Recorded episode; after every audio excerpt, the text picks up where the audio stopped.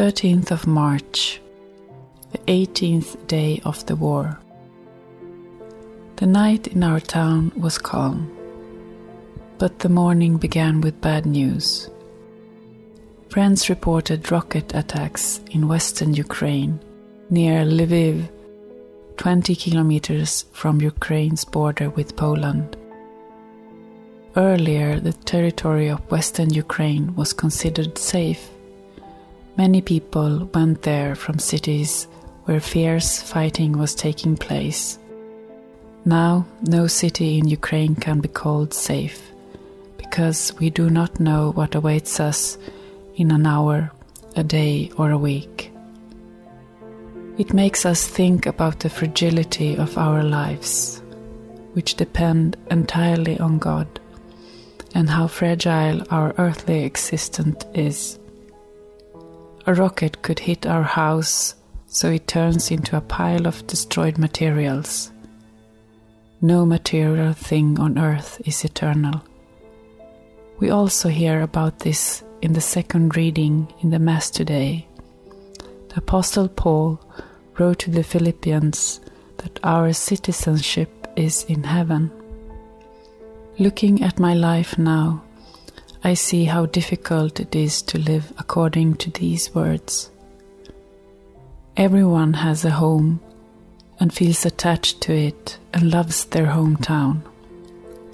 Suddenly, because of the war, we are forced to leave everything we had collected all our lives. It is difficult.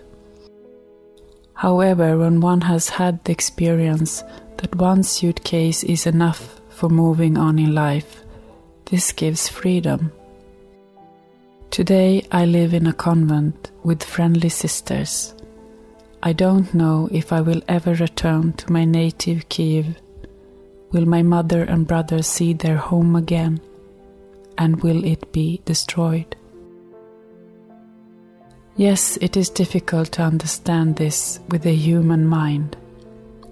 For me, it helps to go into the depths of these words about the citizenship, and living in heaven. This is the ultimate goal, and I'm heading for it because we all go to eternity. The sooner I realize that I need to be free from earthly attachments, the easier it will be for me to reach my ultimate goal.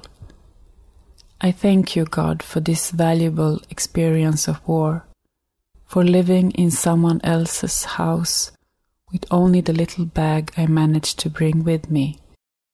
Because looking into the eyes of war, one begins to understand that everything earthly is temporary.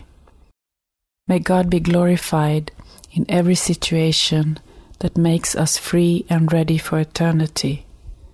May the Immaculate Heart of Mary triumph.